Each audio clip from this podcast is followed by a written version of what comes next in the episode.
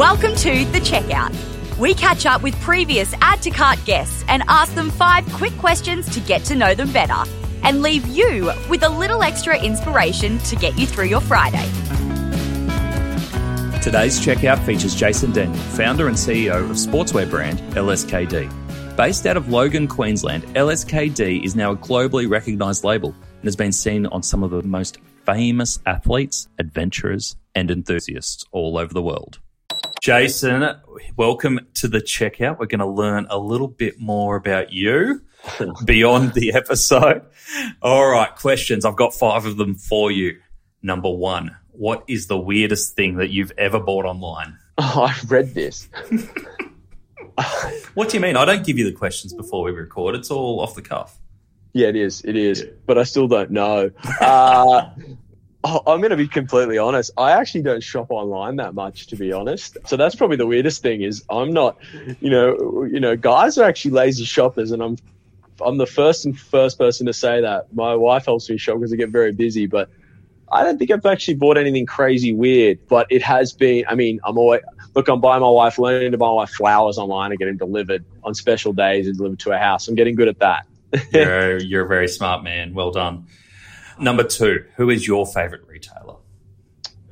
Oh, great question.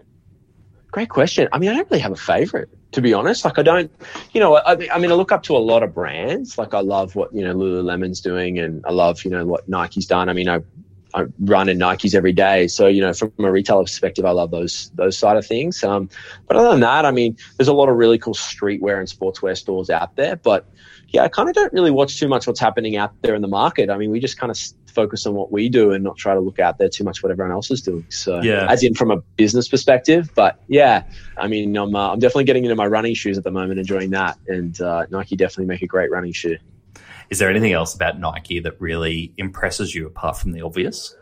Um, I mean, you know, they're, they're, they're amazing and innovating and, uh, you know, and staying in their lane of what they stand for. And, you know, their innovation, the shoes is phenomenal. You know, it's a big, big, you know, props and what they've achieved there. I mean, they're obviously the biggest sportswear brand in the world and everyone talks about them and looks up to them. I mean, I've just got into running the last two years and tries and doing different events and starting to learn of how all that technology works. And actually really realizing the work that goes into the appreciation for, for shoes. I mean, we're not, we're definitely not going to go into that space uh, anytime soon, but I will stay in our lane. But yeah, no, it is. I definitely appreciate the the innovation they put into their brand, and they have amazing street side to their brand, but their performance side is phenomenal too. So absolutely.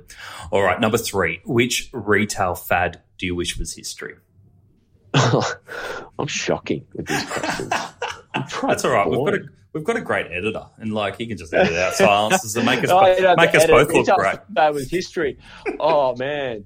I mean, the, the fads come and go. Remember the spinners that come and they're gone in five minutes. So yeah, there's tons of those that come and go. And uh, but what I reckon is uh, happening now out there in the world is fads. You know, as in fads or, or trends aren't really coming as quick as they used to because the global market is so big and e-commerce those trends and fads almost are always here now, in my opinion. They never actually come and go because there's always a business or brand having that fad because there's a, there is a sub community that's still into that.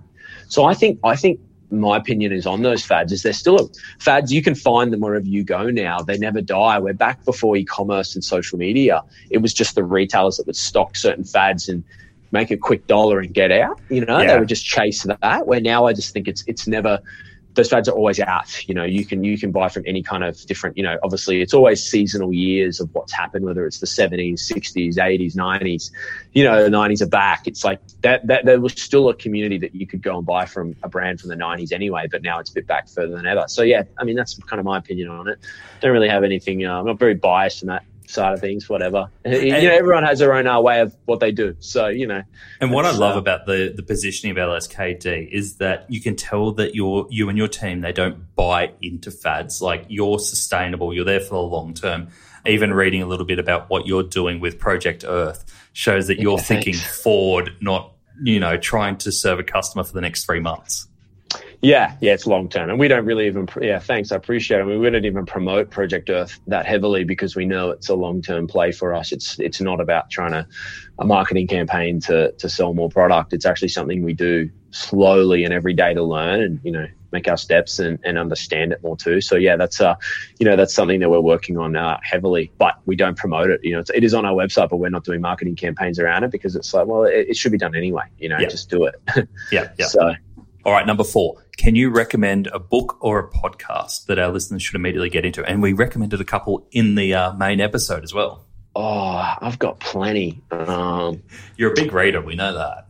Well, I listen to audiobooks. I don't read as much. Um, time. I listen to a lot of audiobooks, but um, I mean, I've recommended it a few times, and I and I said it, but I, you know, I'm a, I'm a big fan of Little Black Stretchy Pants by Chip Wilson, founder of Lululemon, and I really love that story. I only commend because I resonated a lot with him and what he's achieved, but uh, another book I really liked is Legacy.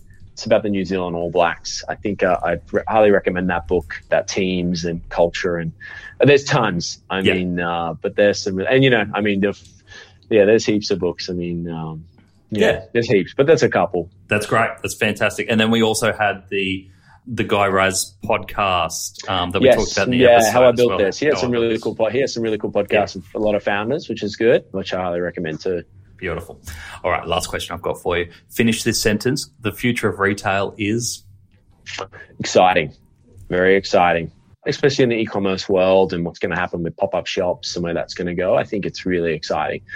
I think it's going to change for the better and be different for, for shopping centers, but I think it's going to be exciting of what's possible and brands are going to be doing to really engage with their community. Yeah, it's exciting actually. So uh, That's yeah, awesome. super exciting. Brilliant. Jason, thank you for sharing. That's all right. Thanks, Nate. Appreciate it. To hear more from Jason, jump back into episode 76, where Jason shares how his mum helped him get the initial version of LSKD off the ground while he was still in high school.